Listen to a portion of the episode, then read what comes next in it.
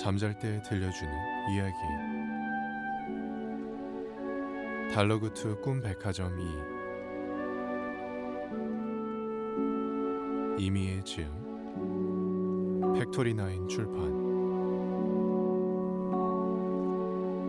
페니의 첫 번째 연봉 협상. 해가 바뀐 지도 여러 날이 지나 3월 마지막 주의 금요일이었다. 푸드트럭에 고소한 양파 우유 끓이는 냄새가 쌀쌀한 저녁 공기를 휘감아 거리 구석구석을 나른하게 덮이고 있었다.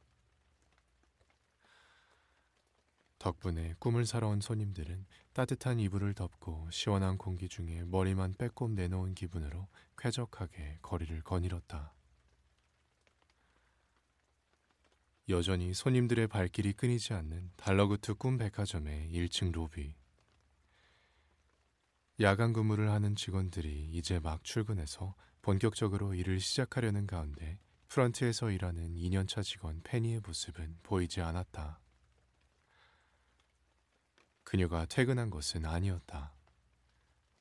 페니는 직원 입구의 오른쪽에 위치한 직원 휴게실에서 연봉 협상 차례를 기다리고 있었다. 아치 형태의 나무 문을 안쪽으로 힘껏 밀면 나타나는 휴게실 안에는 페니와 5층에서 일하는 페니의 동창 모테일을 비롯해 몇몇 직원들이 함께 있었다. 휴게실은 사실상 가게 한쪽에 있는 작은 골방에 불과했지만 직원들은 마음 놓고 쉴 수 있는 이 공간을 소중하게 여겼다. 특유의 노란 조명과 꿰맨 부분이 다시 뜯어진 쿠션, 누군가의 낮은 콧노래 소리와 의자를 끌어당기는 소리, 작은 냉장고와 커피 머신이 돌아가는 잔잔한 백색 소음이 이제는 익숙했다. 페니는 학창 시절에 많은 시간을 보냈던 동아리 방처럼 직원 휴게실이 편안했다. 우리 차례까지 앞으로 몇 명 남았지? 소파 맞은편의 팔걸이 의자에 앉은 페니가 옆에 앉은 모테일에게 물었다. 지금 진행 중인 비고님 다음에는 스피도님, 그리고 나, 마지막이 페니 너야. 얼마 안 남았어. 퇴근 시간 맞춰서 끝날 줄 알았는데 조금 지나버렸네. 페니가 벽에 걸린 시계를 보면서 머리 위로 기지개를 켰다. 달러구트님이 오늘도 바쁘셨으니 어쩔 수 없지. 요즘 계속 분주하시더라. 이럴 줄 알았으면 커크스베리어에서 식빵이라도 사올 걸 그랬나? 저녁 먹을 시간이 애매해졌네. 모테일이 달라붙는 니트 위로 드러난 불룩한 배를 통통 두드리며 입맛을 다졌다. 그들이 아직 퇴근하지 않고 순서를 기다리는 것은 다름 아닌 1년에 한 번 있는 연봉 협상을 위해서였다. 이제 2년 차에 접어든 페니는 제대로 된 연봉 협상이 처음이었다. 부쩍 어른이 된 듯한 기분에 으쓱했지만 연봉 인상에 대한 기대감은 전혀 없었다.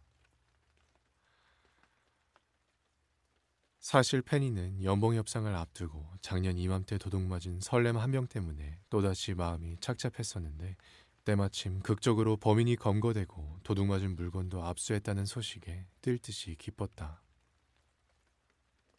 다만 범인을 잡는 데 1등 공신을 한 제보자가 다름 아닌 스피도였다는 사실이 뒤늦게 밝혀지고 그간의 자초지종을 모두 알게 되면서 그녀는 스피도와 마주칠 때마다 그렇게 고마워하지 않아도 돼 라는 식의 부담스러운 표정 공격을 받아야만 했다.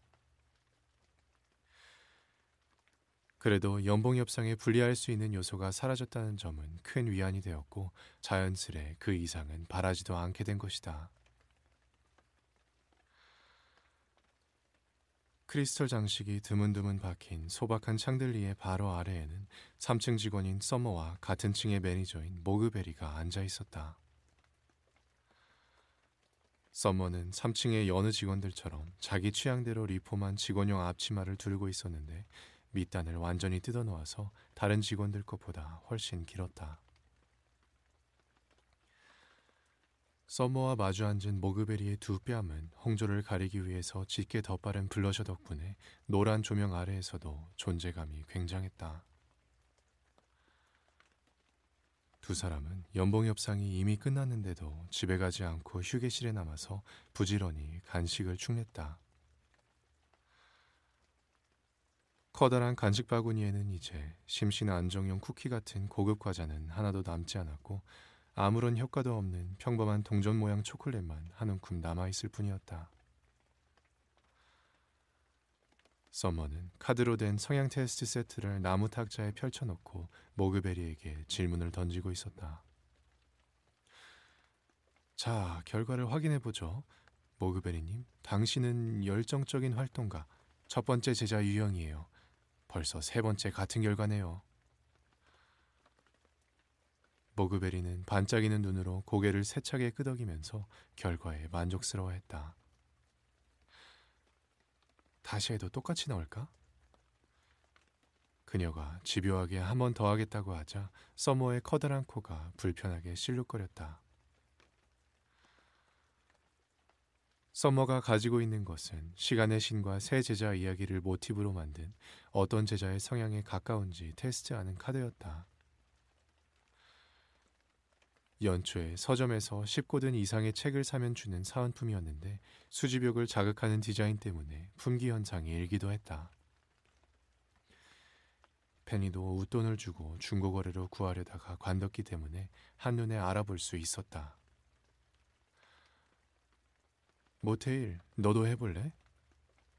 썸머가 카드를 다시 펼치면서 물었다. 그녀는 모그베리만 상대하는 것이 슬슬 지겨워진 눈치였다.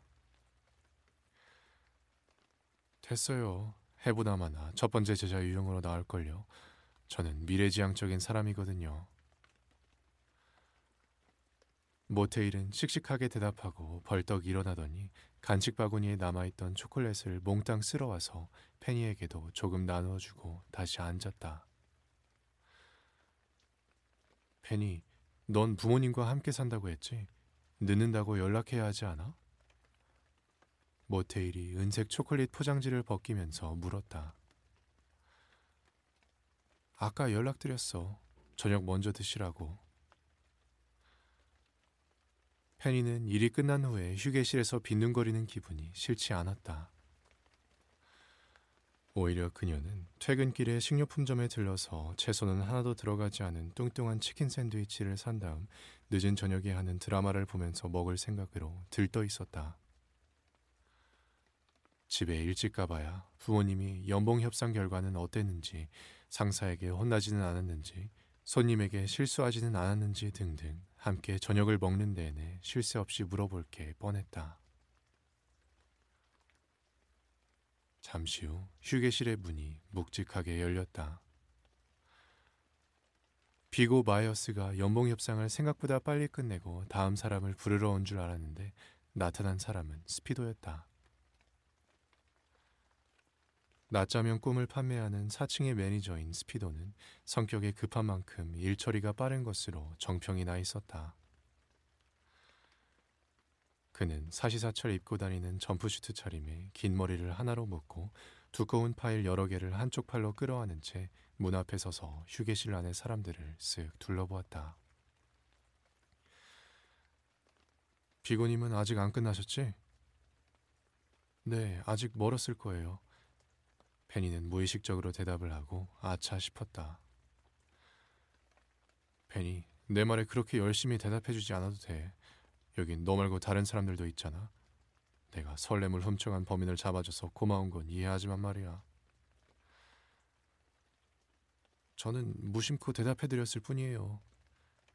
스피도는 페니가 대꾸하자마자 쑥스러워서 그러지 라는 듯이 인자한 표정을 지으면서 소파 끄트머리에 걸터 앉았다. 아참, 모그베리님, 공사는 잘 끝났나요? 페니는 입만 어색하게 웃으면서 스피도의 시선을 뿌리치고 영리하게 화제를 전환했다. 창문에 특히 신경을 많이 썼다고 하셨잖아요. 보그베리는 혼자 사는 집을 리모델링 하느라 최근까지 그녀의 언니네 집에 묵으면서 출퇴근을 했다. 그 집이 페니의 집과 멀지 않은 곳에 있어서 두 사람은 출근길에 종종 마주치곤 했는데 며칠 전 리모델링이 끝났다는 소식을 들었던 것이다. 펜이 기억하고 있었구나. 맞아. 창문이 마음에 쏙 들어. 큰맘 먹고 창문을 시원하게 냈더니 서쪽에 아찔한 내리막까지 훤히 보이더라고. 정말 장관이야. 날씨가 좋을 때는 특히 더. 그럼 컴퍼니 구역으로 드나드는 출근 열차도 보이겠네요. 근사하겠어요. 내가 노린 게 바로 그 부분이야. 쉬는 날에 집에 벌러덩 누워서 컴퍼니 구역으로 출근하는 사람들을 구경하면 쉬는 즐거움이 두 배가 될 거야. 모그베리가 물어봐 주길 기다렸다는 듯 신나서 대답했다. 썸머는 모그베리의 주의가 다른 데로 돌아간 틈을 타서 지겨워진 성향 테스트 카드를 주섬주섬 정리하기 시작했다. 꿈 백화점과 수많은 상점들이 위치한 중심가를 기준으로 남쪽으로는 페니의 집이 있는 주택가가 넓게 조성되어 있었고 북쪽은 산타클로스인 니콜라스가 사는 만년설산, 동쪽에는 야스누주 오트라와 같은 유명인들이 사는 고급 주택가와 그들의 개인 꿈 제작소가 있었다. 마지막으로 서쪽에 위치한 곳이 바로 아찔한 내리막이었는데 말 그대로 아찔하게 깎아지른 내리막을 포함해 그 주변의 지역을 가리키는 말이었다. 내리막에서 골짜기를 지나 다시 서쪽으로 가파른 오르막을 오르면 기업 형태로 운영되는 꿈 제작사들이 모여 있는 거대한 구역이 나왔다. 사람들은 그것을 컴퍼니 구역이라고 불렀다. 지형이 워낙 험준하고 다른 방향으로 빙빙 돌아 접근하기에는 너무 멀었으므로 그곳에서 일하는 직장인들은 컴퍼니 구역으로 직행하는 출근 열차를 이용하는 것이 일반적이었다. 열차는 하루에도 수십 번씩 사람들을 태우고 오르막과 내리막에 놓인 레일을 따라 움직였다. 페니, 모테일, 너희는 아직 출근 열차를 한 번도 못 타봤지? 모그베리가 붙자 모테일이 고개를 가로저었다. 전 한 번 타봤어요. 잠옷을 입은 외부 손님은 별다른 확인 없이 태워준다길래 동네 친구들이랑 시험 삼아 잠옷 차림으로 타봤죠. 차장한테 금방 들켜서 뒷덜미를 잡히는 바람에 딱 10초 정도가 끝이었지만요. 컴퍼니 구역으로 가는 출근 열차는 아무나 탈 수 있는 대중교통이 아니었다. 꿈 제작자 면허라든가 구역 안에 있는 회사의 사원증처럼 꿈 산업 종사자라는 것을 증명할 신분증이 필요했다. 그리고 꿈 백화점 직원들 역시 입사한 지 만 1년이 지나야만 꿈 산업 종사자라는 걸 인정받아서 출입증을 받을 수 있었다. 모테일은 근무한 지 만 1년이 훨씬 넘지 않았어? 3층의 서머가 의아해하며 물었다. 그녀는 정리를 마친 성향 테스트 카드를 전용 케이스에 집어넣고 있었다. 전 작년 여름에 1년을 채웠는데 출입증은 매년 3월이 되어야 일괄적으로 나온다고 해서 여태까지 기다렸어요. 벤이 넌 1년을 아슬아슬하게 채웠다고 했지? 어제 딱 1년이 됐어. 운이 좋았어. 조금만 늦게 들어왔으면 꼬박 1년을 더 기다려야 했을지도 몰라. 페니가 짧게 한숨을 쉬면서 가슴을 쓸어내렸다. 요 애송이들도 드디어 민원관리국의 매운맛을 보게 되겠군. 가만히 있던 스피더가 불쑥 끼어들었다. 그는 아까부터 초조하게 다리를 떨면서 가져온 파일을 무시무시한 속도로 훑어보고 있었다. 괜한 소리 하지 말고 다리나 그만 떨어 스피도. 모그베리가 핀잔을 줬다. 괜한 소리라니? 모그베리, 컴퍼니 구역 출입증이 나온다는 게 무슨 뜻인지 너도 알잖아. 설마 놀이 삼아 열차에 태워주거나 꿈 제작사에 소풍이라도 보내주려고 출입증식이나 만들어주는 거겠어? 그야 그렇지만 벌써 골치 아픈 얘기를 할 건 없잖아. 경험 삼아 열차에 타거나 꿈 제작사 구경 가는 용도가 아니었단 말이에요? 모테일은 두 매니저의 얘기에 큰 충격을 받은 표정이었다. 정말 낙천적이구나, 모테일. 스피도 말이 맞아. 너희는 주로 컴퍼니 구역의 중앙 광장에 있는 민원관리구에 갈 때 출입증을 쓰게 될 거야. 다른 회사 구경은 못해요? 모테일이 동글납작한 두 손으로 머리를 감싸지며 좌절했다.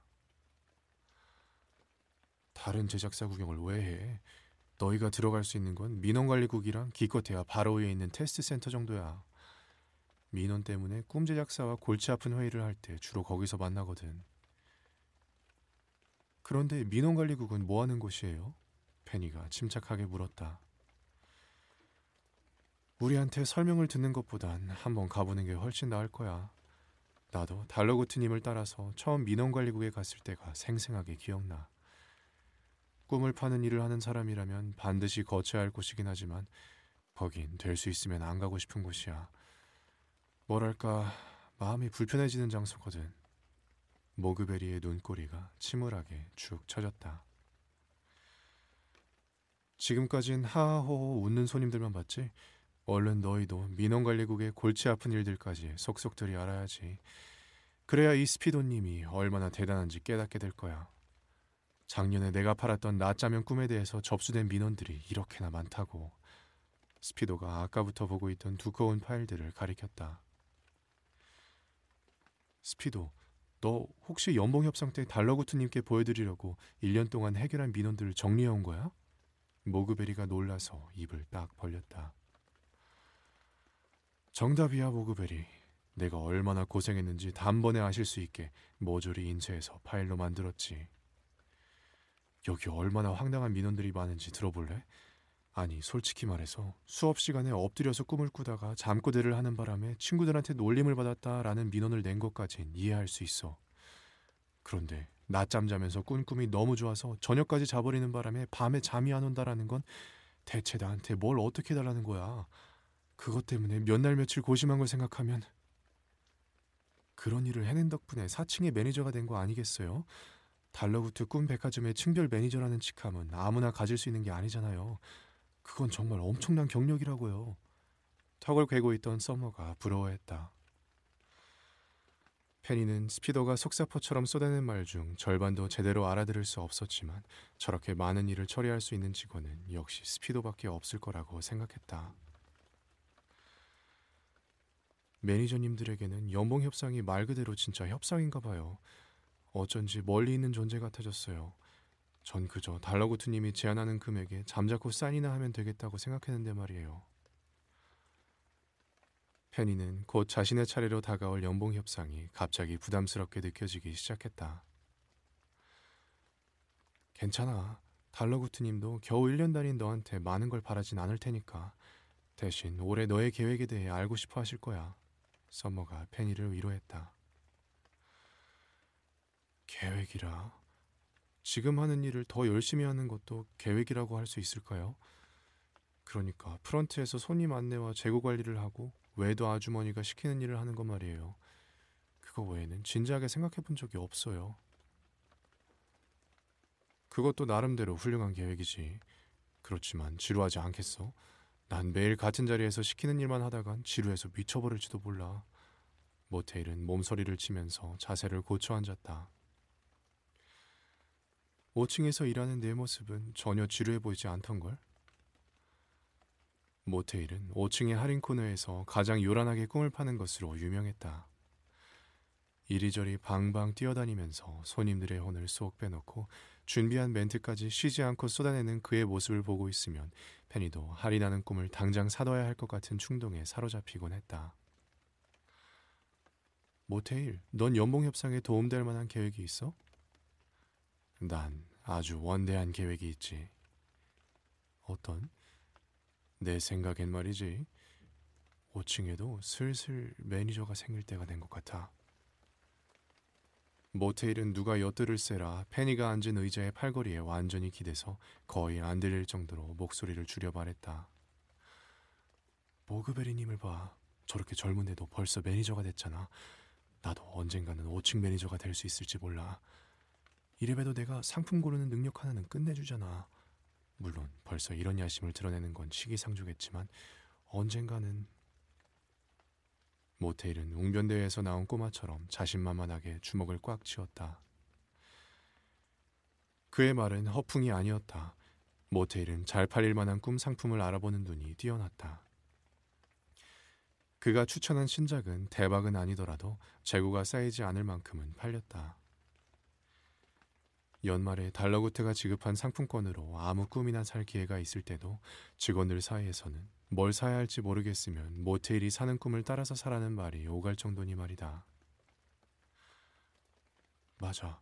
넌 정말 꿈을 보는 안목이 탁월해. 페니는 모테일의 얘기에 살짝 충격을 받았지만 티내지 않으려고 칭찬으로 얼버무렸다. 아무래도 동갑내기인 모테일이 저만치 앞서 나가려는 모습이 페니에게는 불안한 자극제가 된 것이 틀림없었다. 왜 진작 깨닫지 못했을까?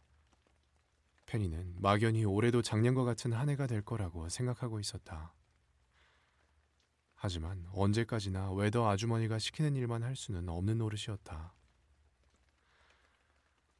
신입사원이라는 무적의 방패 뒤에 숨으면 어떻게든 해결되던 일들도 더는 기대해선 안될 뿐만 아니라 모태일처럼 자신만의 계획이 있는 직원과는 점점 격차가 벌어질 게 뻔했다. 컴퍼니 구역의 출입증에만 철없이 들떠 있다가 날카로운 현실감이 번쩍 들자 페니는 입안이 바싹 말랐다. 휴게실의 문이 다시 열렸다. 이번에야말로 비고 바이어스였다. 2층 평범한 일상 코너의 매니저인 그는 항상 기분이 좋은지 나쁜지 짐작하기 힘든 무뚝뚝한 표정이었다. 때문에 그의 표정으로 연봉 협상의 성패를 가늠할 수는 없었다. 그가 스피도에게 자네 차례야 라고 하자마자 스피도는 비장한 얼굴로 파일을 옆구리에 끼고 달러구트의 사무실로 향했다. 비고 마이어스도 뒤돌아서 그대로 나가려는데 모그베리가 그를 불러세웠다. 비고님도 성향 테스트 한번 해보세요. 어떤 유형일지 궁금해요. 시간의 신과 새 제자 중에 어떤 제자와 비슷한 성향인지 알아보는 거예요. 모그베리는 썸머가 케이스에 얌전히 넣어놓은 카드를 천진난만하게 다시 끄집어내기 시작했다. 관심 없어. 애초에 사람 성향이 고작 세 종류일 리가 없잖아. 비고가 시큰둥하게 대꾸했다. 괜히 성질이셔. 재미로 하는 건데요, 뭐. 그럼 어디 보자. 페니, 내가 해볼래? 네? 네, 네, 네. 페니는 딴 생각에 잠겨 있다가 엉겁결에 대답해버렸다. 신난 모그베리는 냉큼 페니 앞쪽으로 자리를 옮겨와 카드를 넓게 펼쳤다. 총 25장의 카드는 한 장 한장 서로 다른 아름다운 장식이 그려져 있었고 모서리 부분이 대각선에 놓인 카드와 가늘게 이어져 있었다. 가로 세로 다섯 줄씩 카드를 전부 펼쳐놓고 대답에 따라 표시된 순서대로 카드를 포개어 나가다 보면 선택한 답안에 따라 마지막에 놓이는 카드가 결정되는 방식이었다. 모양새는 그럴싸하게 만들어놨군. 비고마이어스는 관심 없다는 말과는 다르게 나가지도 않고 페니 뒤에 서서 은근슬쩍 구경하고 있었다. 자, 시작할게. 내가 묻는 말에 모두 대답하면 이 세 장의 카드 중 하나가 나오게 될 거야. 모그베리는 서머에게서 배운 대사를 그대로 읊으면서 맨 아랫단에 띄엄띄엄 자리한 반투명의 화려한 카드 세 장을 가리켰다. 가장 왼쪽의 카드에는 과일이 주렁주렁 얽혀있는 테두리 안에 환한 빛을 향해 손을 뻗고 있는 할머니의 뒷모습이 그려져 있는데 태몽을 만드는 아가네 코코를 본뜬 그림이라는 걸 단번에 알아볼 수 있었다. 그리고 가운데 카드는 동굴처럼 캄캄한 배경에 작은 결정들이 별처럼 반짝이고 그 반짝이는 빛을 향해 손을 내밀고 있는 체구가 작은 남자의 모습이 그려져 있었다. 세 번째 카드는 꿈 백화점을 배경으로 달러구트를 쏙 빼닮은 남자가 서 있는 그림이었다. 페니가 두 번째 카드의 모델은 누구인지 물어보려는 찰나 모그베리가 카드를 들어 보이지 않게 뒤집어 버렸다. 그녀는 질문지 리스트를 들고 테스트를 시작했다.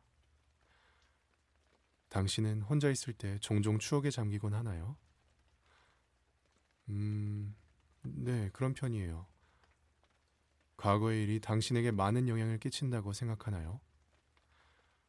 페니는 요즘 그녀를 계속해서 괴롭히고 있는 스피도의 부담스러운 미소를 떠올렸다. 네. 좋아요. 당신은 반복되는 일상에 안주하지 않고 새로운 일을 도모하는 데서 기쁨을 느끼나요? 아니요. 그렇진 않은 것 같아요. 대답할수록 전개도처럼 활짝 펼쳐져 있던 카드들이 점점 하나로 합쳐지기 시작했다. 이윽고 페니가 마지막 질문까지 대답을 마치자 모그베리는 아주 천천히 카드를 뒤집었다. 당신은 다정한 사색가 두 번째 제자 유형이래. 우리 중엔 내가 처음이야. 페니는 모그베리가 들고 있는 카드를 넘겨받아 자세히 들여다봤다. 그림의 위쪽 테두리를 따라 페니도 잘 알고 있는 시간의 신과 새 제자 이야기의 구절이 조그맣게 적혀 있었다. 둘째는 지나간 기억들과 함께라면 아쉬움도 허무함도 없이 영원히 행복할 거라고 생각했습니다. 시간의 신은 둘째에게 과거와 함께 무엇이든 오래 추억할 수 있는 능력을 주었습니다. 그런데 두 번째 제자의 후손은 누굴까요? 페니는 테스트 내내 궁금했던 점을 콕 집어 물었다. 이야기 속에서는 동굴에 꼭꼭 숨어버렸다고 나와 있던데 그래서 그 후로 어떻게 됐는지 아무도 모르는 걸까요? 글쎄, 요즘엔 궁금해하는 사람이 없잖아. 너무 옛날 일이기도 하고 너도 겨우 작년에야 첫 번째 제자의 후손이 아가네 코코라는 걸 알았잖니. 달러구트님 얘기야 워낙 유명하지만 그건 백화점을 대대로 물려받았기 때문이겠지. 어딘가에 숨어서 이름을 밝히지 않고 꿈을 제작한다는 소문도 있고 이미 세상을 떠났다는 말도 들어본 것 같지만 확실치 않아. 아틀라스. 모그베리의 말이 끝나자마자 비고 마이어스가 툭 뱉었다. 네? 두 번째 제자의 후손은 아틀라스라고 이름쯤은 알아도 그는 퉁명스럽게 말하면서 문을 힘껏 당겨 열었다. 그럼 난 이만 가봐야겠어. 다들 볼일 끝났으면 쓸데없이 모여있지 말고 얼른 집에 나가. 비고가 나가는 것과 동시에 연봉 협상을 하러 갔던 스피도가 휴게실 안으로 뛰어들어왔다. 그가 화장실에 다녀온 수준으로 협상을 빠르게 끝내는 바람에 다음 차례였던 모테일은 허둥지둥 자리에서 일어났다. 페니는 모테일의 연봉 협상이 끝나갈 무렵에 미리 휴게실에서 나왔다. 그리고 달러구트의 사무실 앞을 서성이며 자기 차례를 기다렸다. 로비에는 잠옷을 입은 외부 손님들은 물론이고 퇴근길에 들른 다른 도시의 손님들도 많았다. 페니의 머릿속에는 조금 전 성향 테스트 결과가 불순물처럼 둥둥 떠다녔다. 모테일이라면 미래를 상징하는 첫 번째 제자 유형으로 나왔을 것 같았다. 모테일이 목표지향적이고 의욕적인 것이 만약 타고난 성향 때문이라면 두 번째 제자 유형인 나의 장점은 뭘까? 이야기 속 두 번째 제자의 능력인 무엇이든 오래 추억할 수 있는 능력은 언제 어떻게 유용하게 쓸 수 있을까? 기껏해야 암기 과목 시험 볼 때 유용할 것 같다는 1차원적인 생각밖엔 떠오르지 않았다. 비고 마이어스의 말처럼 사람의 성향을 고작 세 가지로 나눌 수 없다는 걸 알면서도 생각이 꼬리에 꼬리를 물고 엉뚱하게 흘러갔다. 페니는 생각에 잠겨 있느라 문이 열리는 기척도 느끼지 못했다. 연봉 협상을 마치고 나온 모테일이 문 앞에 멍하니 서 있는 페니를 이상하다는 듯 쳐다봤다. 페니, 너 괜찮아? 아, 끝났구나. 난 괜찮아. 아무것도 아니야. 그럼 다행이고. 어서 들어가 봐. 모테일이 친절하게 문을 살짝 잡아주었다. 그는 기분이 좋아 보였다. 아무래도 연봉 협상 결과가 만족스러운 모양이었다. 고마워 모테일. 페니가 사무실로 들어가자 책상 너머에 앉은 달러구트가 손을 들어 반겼다. 달러구트는 흰색 털실과 검은색 털실이 섞인 스웨터를 입고 있었는데 흰 머리와 검은 머리가 적절히 섞인 그의 반곱슬 머리를 본떠서 만든 디자인처럼 보였다. 오래 기다렸지? 정말 미안하구나. 어서 앉으렴. 괜찮아요, 달러구트님. 달러구트가 평소에는 잘 쓰지 않는 태가 가느다란 돋보기 안경을 집어들었다. 안경을 쓴 그의 모습은 평소보다 더 통찰력 있어 보였다. 하지만 철두철미해 보이는 겉모습과는 다르게 사무실 여기저기에는 인간미가 넘쳐 흘렀다. 말썽이 잦은 구형 프린터는 오늘도 적색 경고등이 깜빡이고 있었고 커다란 책상은 결제를 기다리는 서류들과 뒤집어 놓은 낡은 다이어리, 마시다만 음료수 등 온갖 잡동사니로 어수선했다. 조금 어지러운 상태가 오히려 편안한 사람들이 있단다. 달러구트는 페니가 무슨 생각을 하는지 안다는 듯이 태연하게 말했다. 오늘은 심신 안정용 쿠키는 필요 없겠지? 그럼요. 페니가 애써 여유로운 척 하면서 빙긋 웃었다. 자, 1층 프런트 직원 페니의 첫 번째 연봉 협상이구나. 어디 지난 한 해를 되돌아볼까? 달러구트는 책상 위 어딘가에 있을 페니에 관한 정보가 적힌 종이를 찾기 시작했다. 그는 연필꽂이 밑에 깔린 종이를 빼내다가 팔꿈치로 먹다 남은 음료수 병을 쳐서 쓰러뜨릴 뻔했다. 다행히 음료수 병을 불안하게 지켜보던 페니가 재빨리 잡아서 병이 넘어지는 걸 막았다. 그리고 한 손으로는 하마터면 젖을 뻔한 낡은 다이어리를 집어들었다. 간발의 차이로 다이어리는 무사했다. 고맙다, 페니. 별 말씀을요. 페니는 다이어리를 다시 책상에 똑바로 올려뒀다. 거칠어 보이는 종이 커버 위에 1999년 꿈 일기라고 적혀 있었다. 1999년 꿈 일기. 달러구트님 글씨체네요. 꿈 일기를 쓰세요? 페니가 이제는 익숙한 달러구트의 글씨체를 한눈에 알아봤다. 아, 이 안에 있는 내용은 내가 쓴 게 아니란다. 표지를 달아서 다이어리처럼 만든 건 나지만 말이야. 이건 외부 손님들이 자고 일어나서 쓴 꿈 일기를 내가 간직해두려고 만든 거야. 틈날 때 보려고 했는데 오늘도 좀처럼 시간이 나질 않더구나. 달러구트가 미소 지으면서 다이어리의 겉표지를 검지 끝으로 톡 건드렸다. 외부 손님들이 꿈 일기를 쓰신다고요? 드림페이 시스템즈로 손님들의 간단한 후기들을 볼 수 있잖니? 이건 그 중에서 유달리 길고 상세한 후기라고 생각하면 쉽겠구나. 꿈을 꾸고 나서 일기를 쓰다니 굉장해요. 평범한 손님들이라면 내용을 기억하기 쉽지 않을 텐데요. 일어나자마자 기억이 사라지기 전에 눈에 보이는 아무 곳에나 기록하는 것 같더구나. 하지만 그런 사람은 드물단다. 그래서 꿈일기는 참 귀하지. 그래서 이렇게 매년 수집한 꿈일기를 따로 모아두는 거란다. 우리처럼 손님을 직접 대하는 일을 하는 사람들에게 이보다 귀중한 정보는 없을 거야. 페니는 까마득한 1999년에 손님들이 어떤 꿈 일기를 남겼을지 궁금했다. 하지만 달러구트는 다이어리를 책상 서랍 안에 넣어버렸다.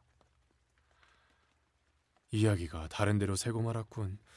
오늘은 손님들이 아니라 팬이 너에 관해 이야기해야지. 달러구트가 무언가 잔뜩 적힌 종이를 들고 눈으로 먼저 읽어내려가기 시작했다. 페니는 그가 자신에 대해 어떤 평가를 할지 긴장해서 침을 꼴깍 삼켰다. 어디 보자. 웨더는 내가 제법 믿음직스럽다고 하더구나. 저녁 시간대 일하는 무드도 너의 일처리가 깔끔해서 마음에 든다고 했고 아무렴 가까운 사람들의 의견만큼 중요한 건 없지. 페니는 안도하며 속으로 웨더 아주머니와 무드에게 감사 인사를 보냈다. 아, 그리고 내게 줄 게 있단다. 달러구트가 아래쪽에 있는 책상 서랍을 뒤적이더니 페니에게 뭔가를 건넸다. 목에 걸 수 있도록 만들어진 작은 카드였다.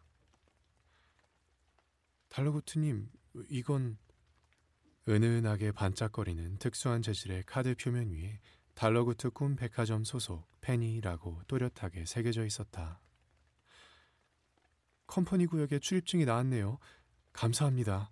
역시 잊지 않고 신청해 주셨군요. 그야 물론이지. 벌써 가게에서 일한 지 만 1년이 되었더구나. 이로써 너도 컴퍼니 구역에 출입할 수 있게 되었단다. 이제 꿈 산업에 종사하는 귀중한 인재로 확실히 인정받은 셈이야. 출입증을 받으면 민원관리국에 가게 된다고 들었어요. 오, 이미 알고 있었구나. 1년을 무사히 채운 직원이라면 꼭 가봐야 할 곳이란다. 나름대로 내가 만든 교육 커리큘럼이라고 생각해 주렴. 당장 다음 주 월요일에 나와 함께 가자꾸나. 민원관리국은 꿈에 불만이 있는 사람들이 민원을 내는 곳이죠. 스피도님이 얘기하는 걸 들어보니 그런 것 같더라고요. 간단히 말하면 그렇지. 페니, 너는 우리 가게에 한 번도 오지 않은 손님과 단골이었다가 발길을 끄는 손님 중 어느 쪽에 집중해야 한다고 생각하니? 우리 가게가 지금처럼 번성하려면 어떤 손님을 모시려고 노력하는 게 중요할까? 어, 새로운 손님을 모셔오는 것도 중요하고, 기존의 손님을 다시 모셔오는 것도 중요하고, 그런데 꼭 단 하나를 골라야 한다면, 달러구트는 가끔 기습적인 질문으로 페니를 당하게 했다. 그리고 이런 질문을 할 때마다 그의 흑갈색 눈동자에 눈에 띄게 생기가 감돌았다. 저는 단골 손님들이 소중해요. 그건 아마 프런트에서 매일 보는 눈꺼풀 저울들과 정이 들어서일 거예요. 일하다 보면 손님들과 함께 있는 것 같은 기분이 들거든요. 페니는 단골 손님들의 눈꺼풀 저울이 매끄럽게 움직이는 모습과 특유의 달각거리는 소리를 좋아했다. 그리고 저울의 추가 움직이고 손님의 수면 상태가 램 수면으로 바뀌었을 때 곧이어 문을 열고 들어오는 손님들, 눈에 익은 그 얼굴을 보는 순간만큼 반가운 건 없었다. 내 생각도 그렇단다. 그러니까 우리 백화점의 꿈을 좋아해서 단골까지 된 그들이 갑자기 오지 않는 건 심각한 문제야. 입이 무거운 손님들은 구구절절 불만을 말하기보다 매섭게 발길을 끊어버리지. 직접 와서 환불 요청이라도 하는 손님은 오히려 고마울 정도란다. 페니는 막심의 트라우마 극복을 위한 꿈을 환불하기 위해 모여들었던 손님들을 떠올렸다. 달러구트는 이 사무실 아래에 숨겨진 불만 접수실에서 그들과 이야기를 나눴었다. 이럴 때 우리를 도와주는 기관이 바로 민원관리국이란다. 아무리 꿈을 잘 잊어버리는 외부 손님들이라 하더라도 지겹도록 똑같은 불만이 쌓이다 보면 결국 민원관리국을 찾게 돼. 꿈을 샀던 곳에 가서 무작정 따지는 것보다야 그들로서는 훨씬 나은 방법이지. 민원관리국에서는 그런 사실을 데이터로 관리하고 분석해서 관련 상점이나 제작자에게 알려준단다. 그 내용을 확인하고 불만 사항을 적절하게 처리하는 것, 그것이 나와 우리 매니저들의 업무 중 가장 어려운 부분이지. 페니는 쉽게 이해할 수 없었다. 외부 손님들에게는 꿈값도 후불로 받는데 왜 그게 문제가 되죠? 손님들이야 어느 쪽으로든 손해볼 게 없지 않나요? 바로 그 점이 내가 오래 배워야 할 부분인 것 같구나. 세상에는 내가 모르는 이유로 꿈을 꾸기 싫어하는 사람들이 많단다. 잠을 미루느라 예약한 꿈을 가지러 오지 않는 노쇼가 손님들의 무심함이라면 그들을 민원관리국까지 가게 만드는 것은 우리의 무심함이겠지. 천천히 알아보렴. 내가 다 설명해 주는 게 너한테 별 도움이 안 될 거라는 건 그동안 충분히 겪었으니 알고 있겠지? 네, 그렇지만 단골 손님을 되찾는 게 가능하긴 한가요? 페니는 여유롭게 받아들이고 싶었지만 그래도 불안했다. 자신의 경험만 봐도 한번 발길을 끄는 가게에 되돌아가는 일은 좀처럼 없었기 때문이다. 손님마다 각자의 사정이 있는 법이지. 한 명 한 명 다른 상황을 겪고 있다는 걸 잊지 않는다면 불가능하진 않을 거야. 저도 보탬이 되고 싶어요. 단골 손님을 한 분이라도 되찾을 수 있다면 좋겠어요. 그게 너의 올해 계획이니? 어, 사실은 방금 생각한 거지만 진심이에요. 전 우리 꿈백화점이 지금처럼 많은 손님들과 함께 했으면 좋겠어요. 제가 이곳을 얼마나 좋아하는지 모르실 거예요. 그렇다면 나와 올해 계획이 같구나. 달러구트님은 어떻게 하실 계획이에요? 음, 한 가지 계획하고 있는 일이 있긴 하단다. 아직 확정된 일이 아니라서 성급하게 말해줄 수는 없지만 말이야. 처리해야 할 것들이 제법 남아 있어. 특별한 일을 계획하고 계시는군요. 힌트라도 조금 주세요. 글쎄다.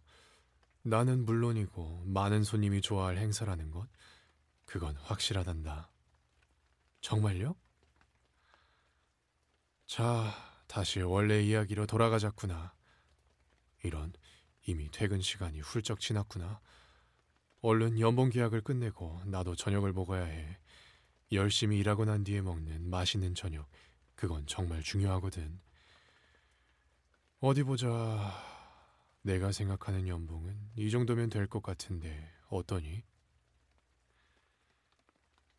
달러구트가 연봉 계약서에 만년필로 액수를 적어서 페니에게 내밀었다. 그건 생각했던 것보다 넉넉한 금액이어서 페니는 주책맞게 입꼬리가 올라가지 않도록 표정 관리에 신경 써야 했다. 달러구트는 앞으로의 기대치를 연봉에 미리 반영한 모양이었다. 페니, 우리가 벌어들인 돈은 손님들의 귀중한 감정과 맞바꾼 것이니까 이 무게를 잊지 않도록 해야 한다. 페니가 사인하는 동안 달러구트가 조언했다. 네, 명심할게요. 연봉 계약서 위의 숫자가 마치 백화점을 다녀간 손님들의 수처럼 보이면서 적당한 긴장과 기분 좋은 의욕이 발끝에서부터 찰랑찰랑 차올랐다. 그럼 월요일에 보자꾸나. 아차, 잊을 뻔했군.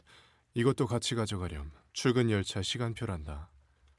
달로구트가 깨알 같은 글씨들이 촘촘하게 적힌 시간표 하나를 내밀었다.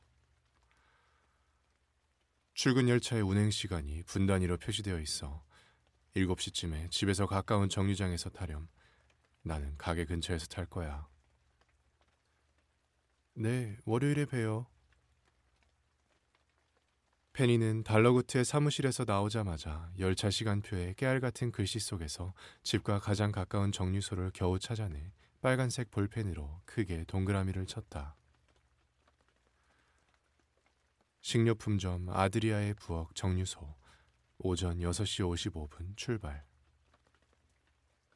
시간표 맨 아래에는 주의사항이 굵은 글씨로 적혀 있었다. 출근 열차는 자가용이 아닙니다. 시간은 정확히 지켜주십시오. 페니는 출입증과 열차 시간표를 손에 올려놓고 한참을 쳐다봤다. 출입증에 새겨진 페니라는 이름을 손끝으로 더듬으면서 배시시 웃음을 지었다. 작년보다 더 넓은 세상을 볼 수 있을 거라는 기대와 비로소 완전해진 소속감으로 저녁을 먹지 않았는데도 기분 좋은 포만감이 들었다. 페니는 물건들을 손가방에 소중하게 집어넣고 가게를 나섰다. 그리고 이제 완전히 어두워진 상점가의 거리를 평소보다 경쾌한 걸음으로 가뿐하게 가로질러 걸어갔다.